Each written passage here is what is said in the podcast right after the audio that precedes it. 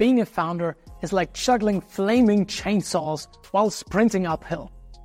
Time becomes your most precious resource, constantly slipping through your fingers. Yet even with limited hours in the day, tasks seem to expand to fill every available second. This, my friends, is the insidious reality of Parkinson's Law. Work seems to expand so as to fill the time available for its completion.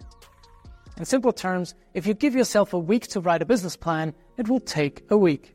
But if you only have two days, guess what? You'll likely crank it out in that time frame.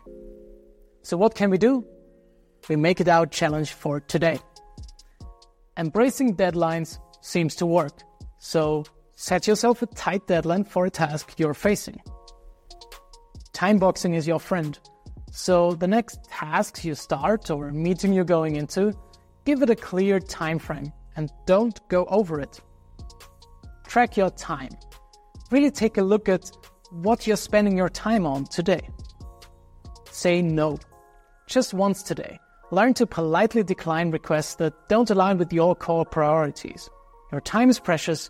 Don't let others squander it. Thanks for joining day twenty-two of The Daily Founder. Share how you're overcoming Parkinson's Law in the community group on Austrian Startups dot com, where you'll also find more strategy and tips on how to overcome it. Let's do this.